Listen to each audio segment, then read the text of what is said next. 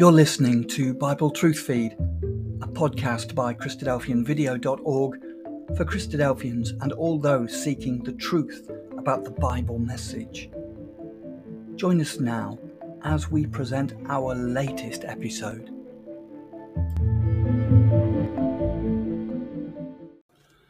Well, the establishment of the Trinity as biblical fact by the apostate churches around us is a tragedy. This video is based on the book by the same name and from which we develop this podcast, When Jesus Became God. It's an interesting look at how the doctrine of Christ's pre existence and the doctrine of the Trinity came into being, and what the Bible really has to say regarding those beliefs when Jesus became God. But what it is, is a book about the history and the struggle to define Christianity during the last days of Rome. And so, what it's about is putting it in a historical uh, presence of uh, essentially to show the doctrine of the Trinity and how it developed 200 to 300 years after the New Testament was written. And the development of that and the involvement of the uh, the empire, the emperors at the time, and also the uh, quote the um, the church um, bishops and order and their involvement with it. So uh, it becomes uh, quite interesting. But it, it's helpful for us as we look at it, as we see that it, it is a development essentially separate from the Bible. And it's developed from there. So, just to put us in the background of, of what's going on at the time, in 303 we have the great persecution of Christians under Diocletian. And then 312 we have the rise of Constantine and uh, his battle at the Milvian Bridge. 313, we have Licinius defeats Maxim, Maximus, and he ruled the eastern part of the Roman Empire. And then in 313, between Licinius and um, Constantine, they brought forth a law for Christian uh, toleration throughout the Roman Empire. And then in 324, Constantine defeats Licinius and becomes the undisputed ruler of the Roman Empire. So we're mainly dealing with Constantine as, as we go through these slides. So what the book does is it gives us the the history. It doesn't deal with doctrine for the most part, it deals with the history and what has gone on during these times. Now, at the time of the Milvian Bridge, uh, Constantine is reportedly, Constantine was a pagan monotheist, a devotee, devotee of the sun god Sol Invictus the unconquered sun. However, before the Milvian Bridge battle, bridge battle, he and his army are said to have seen a cross of light in the sky above, the sun with words in Greek, which are generally translated into Latin, of which I'm not going to read, interpreted in this sign, conquer. And what uh, Constantine did at that time is he, he painted a cross on the shields of all his men as he went forth to battle. And this is considered when possibly Constantine converted to Christianity, although he wasn't baptized till just before his death. It is suggested he used Christianity to accomplish his political endeavors to unify Rome. So to him, the religious uh, outgoings were a opportunity uh, politically for him. And we, we gave, uh, in, in our background, we spoke about 313, the Edict of Milan. Constantine gave Christians and unspecified others indulgence to worship as they pleased. The edict also mandated the return of property that had previously been confiscated.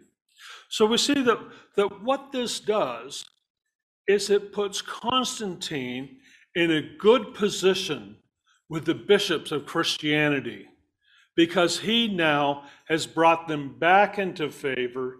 He has given back their property and and uh, he actually uh, a number of them as time went on were given wages and they were made part of the government. So the, the church was incorporated into the government in running the country. And he did all this to, to um, so that he could rule uh, in a better way. Now, uh, before the Battle of the Milvian Bridge, there were four emperors Maximinus, Licinius, Constantine, and Maxentius. So these, these four rulers were ruling at, at this time, uh, just before 312. And there was an alliance between Maxentius and Maximinus. So that is the, um, the blue area and the light brown area. They were, um, they had an alliance between themselves. And because they had an alliance, that meant that Constantine, which is sort of the orangey area, and Licinius, which is the brown area, they were sort of forced to, to make a, um, an alliance between themselves. And to do this, Constantine gave Licinius um, his half sister to marry. So there was it was by by marriage the two of them were, were joined together. So in April 313, Maximus, the Brown area, invades Licinius, which was successful for a while, but then uh, he was defeated. And then in October I've got this reversed around, but it doesn't matter. Uh, Maximus, blue area, attacked Constantine's uh, forces and was defeated at the Milvian Bridge. And that's where supposedly Constantine saw this vision of a cross. And with that, he moved forward. And it was looked upon that this was God's sign that, that um, he would win the battle. At the same time, in this area, it was broken down in religious areas. Um, Constantine decided to establish a new capital of the Roman Empire at Constantinople. So we see in the blue area there, of the map, the uh, dark blue or purple. Um, is this focused okay for everybody? Good because I'm too close to it. okay, so the, the blue area of the map there um, is, I'm going to start by the numbers. First of all, Alexandria. Alexandria is, is this area here, and um, it, it was um, quite a, um, I, I guess to call it a school for uh, the bishops and whatnot, but it was very much involved with the um, I'm, tr- I'm, trying to think of the term to use. Very much involved with the, the teachings of the day, the, the Gnostics, and Gnostics is the wrong term to use. Um, with, with the thinking, the philosophy of the day. They were, it was very much involved with the philosophy of the day, and that was very much mixed in with their religious studies and whatnot. Uh, in fact, a lot of the bishops um, had the schooling of the views of the day first before they had their training as far as their understanding of the gospel. um, we have also, so we have the areas broken down in four areas. Alexandria, Rome, you can see where Rome is, Antioch, which is the, the purple area on my left, and then Constantinople. Uh, so, so these were the areas. And in Constantinople was where the um, the Nicene Conference took place and where the Nicene Creed comes from. And the Nicene Creed was the beginning of the um, doctrine of the Trinity. Now, Constantine, by establishing a new capital uh, in Constantine, it enabled Rome to exist for, or the empire to exist another thousand years. Now, just um, to go through, we're going to step through the thinking of some of the teachers at leading up to this time. So here we have Justin Martyr, and um, he, he quotes Jesus may still be the Christ of God, though I should not be able to prove his pre existence as the Son of God who made all things. So Justin believed in the pre existence of Christ, but he couldn't prove it from Scripture. The doctrine of the Trinity had not been fully developed at this time. So he felt uh, that Christ did pre exist, and you cannot have the Trinity without pre existence. So here we see pre existence is actually the basis for understanding this doctrine. And here's my point I was trying to make earlier. Many of the founders of the Catholic faith were schooled in Plato and Socrates. This would have influenced their thinking. Tertullian, he came along a little later and here's his summation We worship unity in Trinity, and Trinity in unity, neither confounding the person nor dividing the substance. There is one person of the Father, another of the Son, and another of the Holy Spirit, but the Godhead of the Father and of the Son and of the Holy Spirit is all one, the glory equal, the majesty co eternal. So as we go through, your head's going to start spinning with all this double talk and trying to understand exactly what they're trying to put forth. And uh, if, if you feel bad for a moment that you don't understand what they're really trying to get at, don't feel bad because that's a good thing. if you if you can if you can follow this and, and uh, agree to it, then we'll have another discussion. Constantine, uh, about this time, so 324, he became sole empire, emperor of the empire. In 325, he presided over the Council of Nicaea and provided the foundation of the Trinity. The creed is still used today. Constantine didn't know any of the doctrine. But he appointed him, he himself appointed bishops, and he had his successors uh, convene councils to address matters of faith. And actually, at the Council of Nicaea, Constantine came in and he uh, presided over the council. He directed the conversation. And actually, he he very strongly enforced which way the bishops should vote. And, and you can understand, um, first of all, the bishops and their uh, submission to Constantine.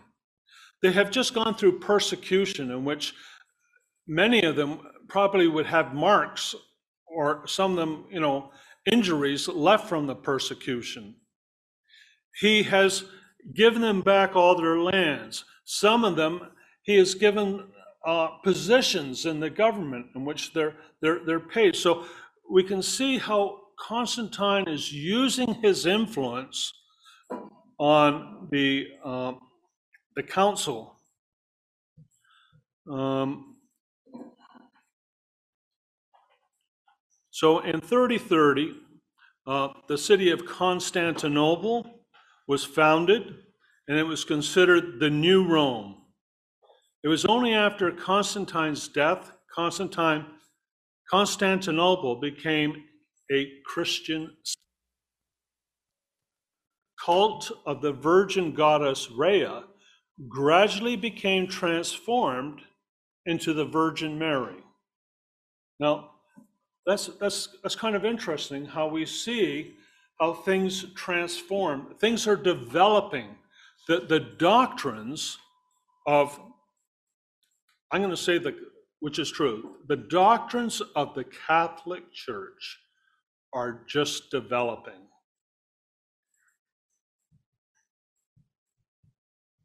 So one of, one of the, uh, he wasn't a bishop, he was a priest of Alexander. His name was Arius. And he believed that Christ was subordinate. He was a subordinate divinity to God. So he was he, he was a God, but he was below the God. Before God created the universe, he created his son, and it was Christ that created the universe. This is all part of the pre-existence. But he believed only one being can be almighty. There can be only one supreme God. He was the prime mover in developing a doctrine called Arianism. They didn't believe in the Trinity, but did believe in the preexistence of Christ. What we will see is that the preexistence is key to the doctrine of the Trinity. Another man who opposed Arius was Alexander, and he was a bishop. And he believed the Son of God, Christ, had always existed. God and Christ were equal. And also, the Spirit was equal. And then uh, under, under Alexander was Ath- Athanasius. And uh, in the council, the word Homo, uh, I thought I could pronounce it at home. You can always pronounce it at home because no one else is listening, right? Homoousios, meaning the Son, Jesus Christ, is of the same substance with God the Father. So out of the Nicene Council, the very view came forth that um, that Christ was of the same substance as the Father, and that word is used. The theological argument only God can save people from sin. Jesus Christ saves people from sin. Therefore, Jesus Christ is God. So we're, we're, we're giving a, a, little bit of the logic that, that, that they would think through. As opposed to the Arian heresy that Arius uh, portrayed, Arianism insisted that the Son was a mere creature. In other words, he was human. But Athanasius argued for Christ's full divinity. So, um, and I'm, I'm trying to keep this really short because the book is over 200 pages and it goes through all the all the history in there. You try to keep the the names of all these people straight as you go through. And uh, there's times I struggled with that. So Theodosius uh, was um, emperor after Constantinople, after, after um,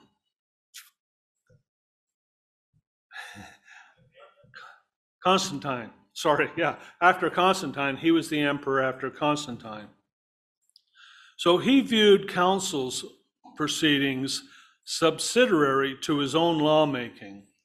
The imposition of the Trinity was an imperial matter, and the church had little option to acquiescence to his law. January 381, the emperor issued a letter to impose the Nicene faith across his provinces. At the council, they were debating this, this view, and he cut it short. And he just said, This is what's going to go out uh, through the empire. So it's interesting as you go through and you and you read different things over the internet on this topic. You read through um, those who are pro-Trinitarians will say the church decided this, the church wanted this council. But when you read history, it shows, and it's interesting, it shows how the emperors used their power to push things forward um, and uh, push these views forward. So the Trinity versus Arianism, um, the division was so great that it caused riots in the street, that people would get up in arms, and many people were hurt, people were imprisoned. Uh, Athanasius was excommunicated five times. Arius was banned from his churches.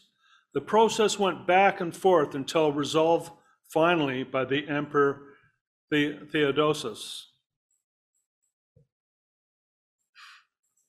So the first council of Nicaea, this is the one that Constantine was over, uh, and it was Constantine who, who called for this uh, council, and he presided over the opening session and took part in the discussion. Now, he knew nothing virtually of, of the scriptures. He was a pagan. He was a pagan who worshiped the sun god. And, and now all of a sudden, he's presiding over this church council. He hoped to unify the empire by solving the division. This was a political opportunity for him. The council condemned Arius and declared Christ the same substance as the Father. And yet, Arianism still thrived in Eastern and Western empires, and many of the church leaders were exiled. So the Nicene Creed is accepted as authoritative uh, by Roman Catholic, Eastern Orthodox, Anglican, and major Protestant churches. This creed was updated in 381, in which uh, the topic of the Trinity and the Holy Spirit was clarified at that time. But this is this is a doctrine that that developed from this Council of Nicene in 325. Arianism Arius' basic premise was the uniqueness of God, who alone, self existent, not dependent for his existence on anything else, and immutable, the Son, who is not self existent, cannot therefore be self existent and immutable God. Because the Godhead is unique, it cannot be shared or communicated because the Godhead is immutable. The Son, who is mutable must therefore be deemed a creature who has been called into existence out of nothing and has had a beginning. So, what he's arguing here is that Christ was not eternal, that there had to be a beginning, even though he did believe that Christ pre existed. And uh, if you're starting, your head's starting to spin a little bit, it's okay. Now, uh, Gregory, which is uh, one of the uh, bishops at the time of 381 in the council, he asked this question. He was asked, What why the Spirit wasn't recognized in the Gospels as the Trinity. Why, why wasn't this doctrine recognized um, during the time when the, the uh, Gospels were written? And his answer was the doctrine of the Trinity had been subject to progressive revelation. During Jesus' time on earth, there had simply been too much for the disciples to take in, and the Godhead of the Spirit was retained until they were able to absorb it. The Empire Thaddeus silenced the debate, though unresolved, and put into law for all to uphold. So we see here that, it, for the most part, it is admitted that the Trinity is something that is outside of God's Word. And it developed from there. Now, if you speak to a Trinitarian today, he may go to a couple of verses to, to um, elaborate and, and, and find proof. But for the most part, it's recognized that this is something that came after, developed afterwards, and progressed. We see at this time new forms of worship, uh, public veneration of saints and related shrines and rituals. Shrines were erected in honor of men and women who suffered for the faith. Saints were recognized as special represent- representatives of God and were thought to be vehicles for his miraculous power. Building of churches were stimu- simulated by Constantine's building at Jerusalem and Rome. And here we have a picture of um, Hagia Sophia in Constantinople, actually, in which has recently been turned into a mosque. But we see the architecture and whatnot. So we see we see the development after the Bible was written, the New Testament was written. We see a development, a change in, in worship and belief. So Doctrines and beliefs. So here we have uh, a diagram of the Father and the Son and the Holy Spirit and showing them all connected together. And what they are is each is fully God, complete, whole, and entire. They believe that Christ was incarnate. In other words, that means uh, he was a God or a spirit in a human form. So when Christ was born, he was born incarnate. He, he was God in a human form. And they believe that Christ created the earth.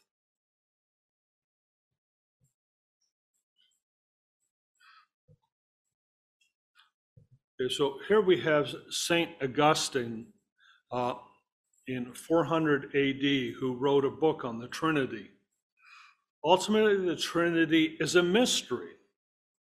The language is imperfect, and we struggle to understand through analogy, analogic, analog.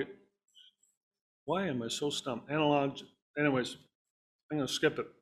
Why, therefore, do we not call these three together one person, as one essence and one God?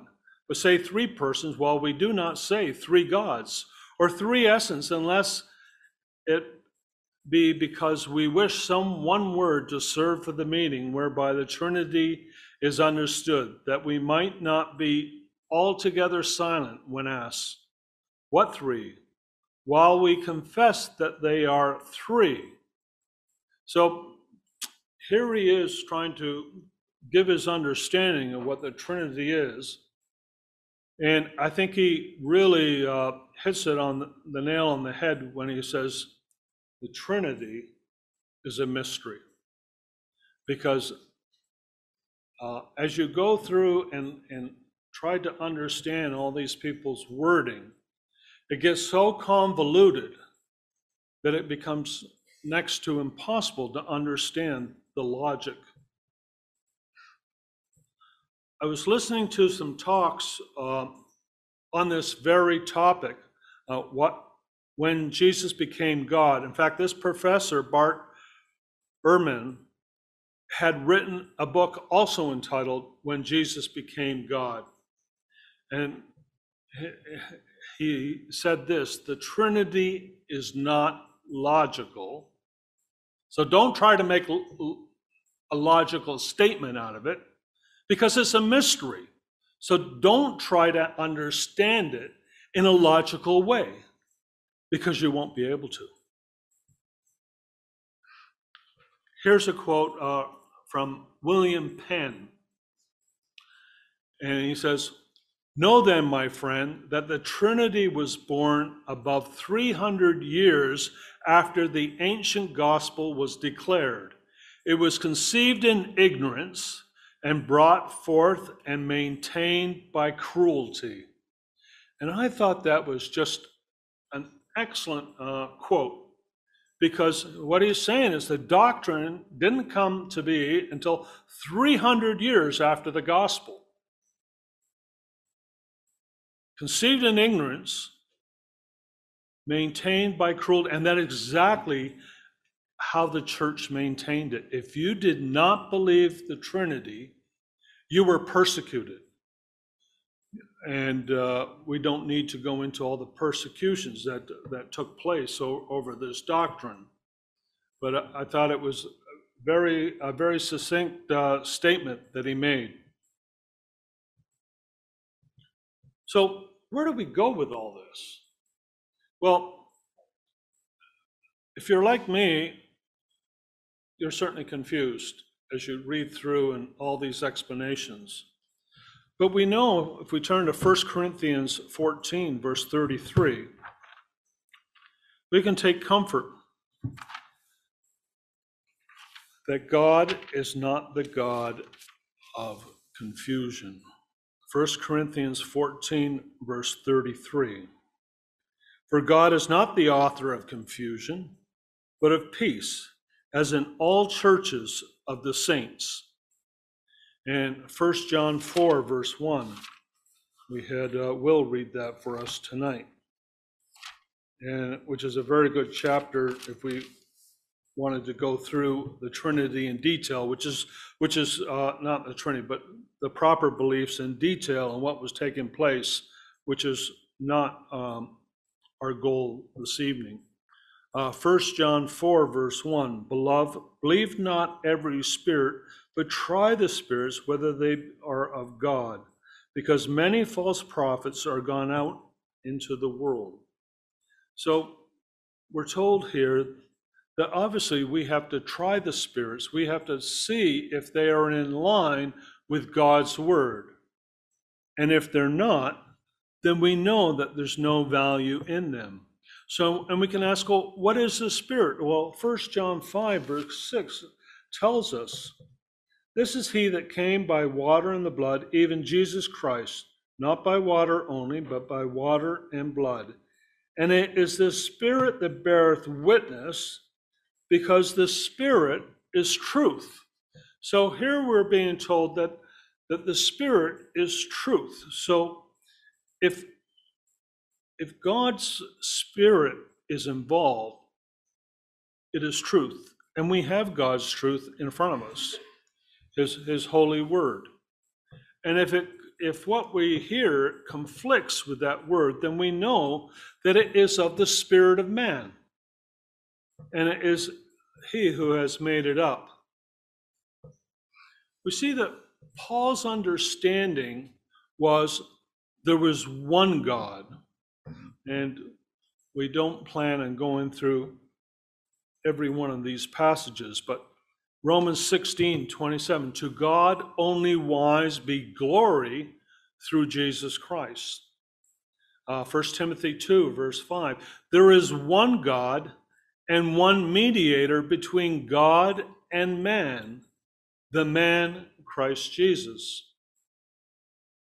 Ephesians 4, verse 4 there is one body, one Lord, one faith, one God and Father of all. 1 Corinthians 8, there is no God but one. There is one God, the Father, and one Lord, Jesus Christ.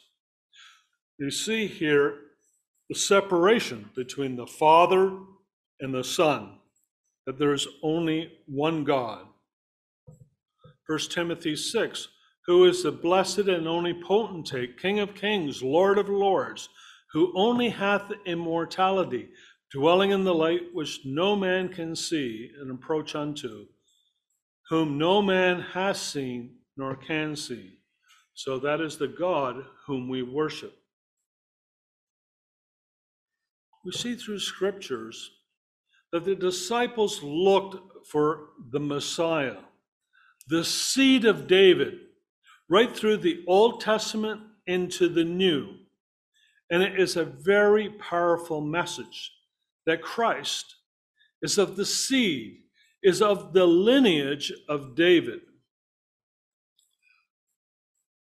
Psalm 2, verse 7 Thou art my son, this day have I begotten thee. Luke 1, verse 35, if we these are we're all familiar with these, but these put forth a very important precedent of what uh, Scripture details for us.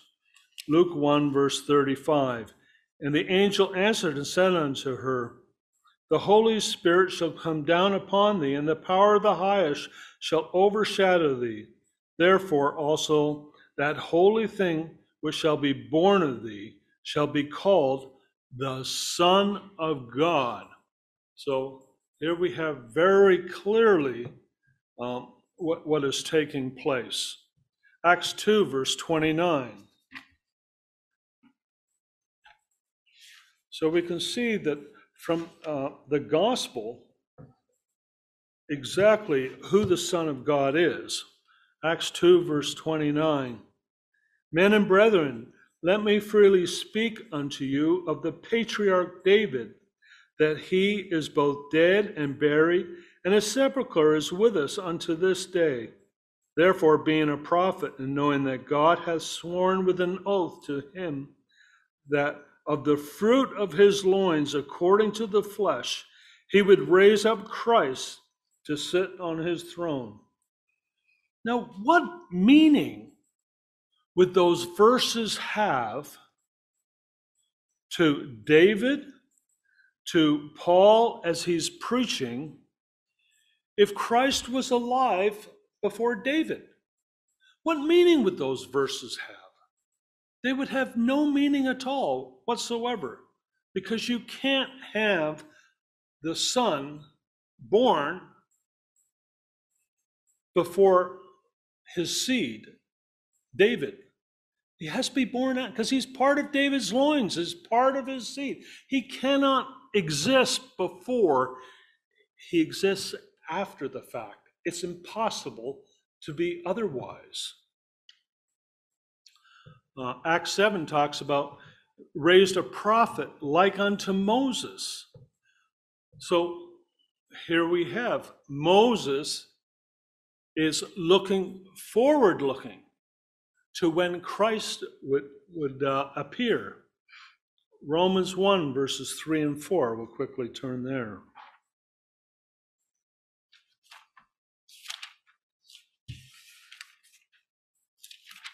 Romans 1, verses 3 and 4. Conquering his son, conquering his son, Jesus Christ our Lord, which is made of the seed. Oh, I'm sorry. Start again. Concerning his son, Jesus Christ our Lord, which was made of the seed of David according to the flesh, and declared to be the Son of God with power according to the Spirit of holiness by the resurrection from the dead so we see here that emphasized he's made of the seed of David. He's declared to be the Son of God. How? By the resurrection from the dead. So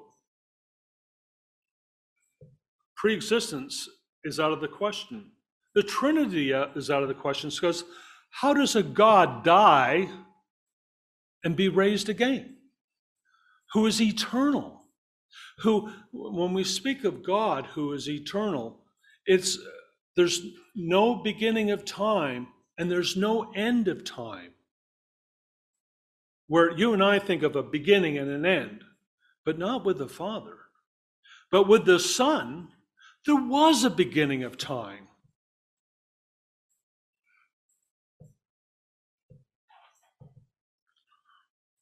Let's uh, go on to the next slide. So we see the Trinity laid out as a false doctrine, one that is not taught in Scripture. If Christ is the Son of God, he cannot be eternal, an eternal Son implies, he cannot be the eternal Son, implies Father. Father implies the idea of generation. Generation implies a time period. So if if you are of the if you are born of the Father, it implies a time period. It, it implies a beginning. If Christ son of, is if Christ son of God by necessity, God is superior to him. Begotten of the Father, there must have been a time when he was not.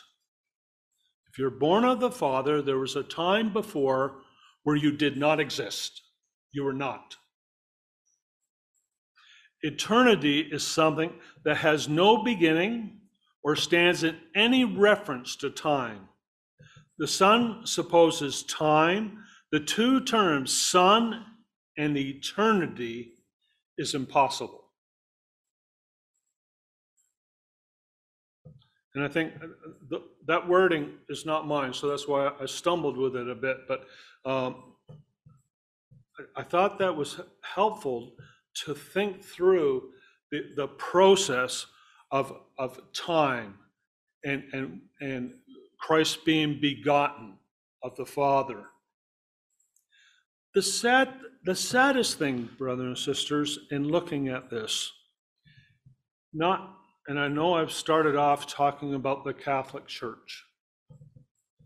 But what the saddest thing is, is the majority of Christendom today holds the doctrine of the Trinity to be true. So, therefore, the majority of Christians today do not understand the work of the Father and the Lord Jesus Christ. They do not understand God manifestation and how we need to, to manifest the Father and the Son in our lives. They do not understand those principles. They do not understand the truth of God's Word. And where does that leave you and I? What responsibility do we have to those round about us? who hold on to this doctrine, who do not understand this doctrine because it's a mystery. Do we have a responsibility to them? Do we have a responsibility to witness the truth of God's word so that those who are searching the scriptures may understand what is truth? And I think when we really think about that, we see the need as our Lord's return is nigh at hand that we have to witness the truth of His word to those round about us.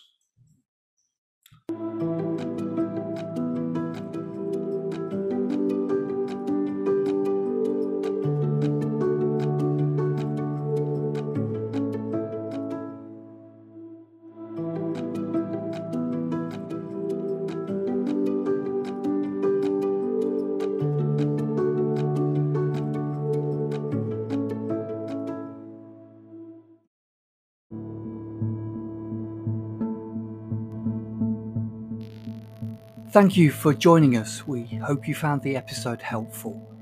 Don't forget, most of these episodes are also available as videos on our video channel, cdvideo.org. So head over and take a look. If you have any comments or questions or suggestions, please get in touch or leave us a voice message. We love to hear your feedback. You can email us at btf at cdvideo.org. If you enjoyed the episode, then please share it with others. Until next time, may God bless you in your studies and your walk towards God's kingdom. Amen.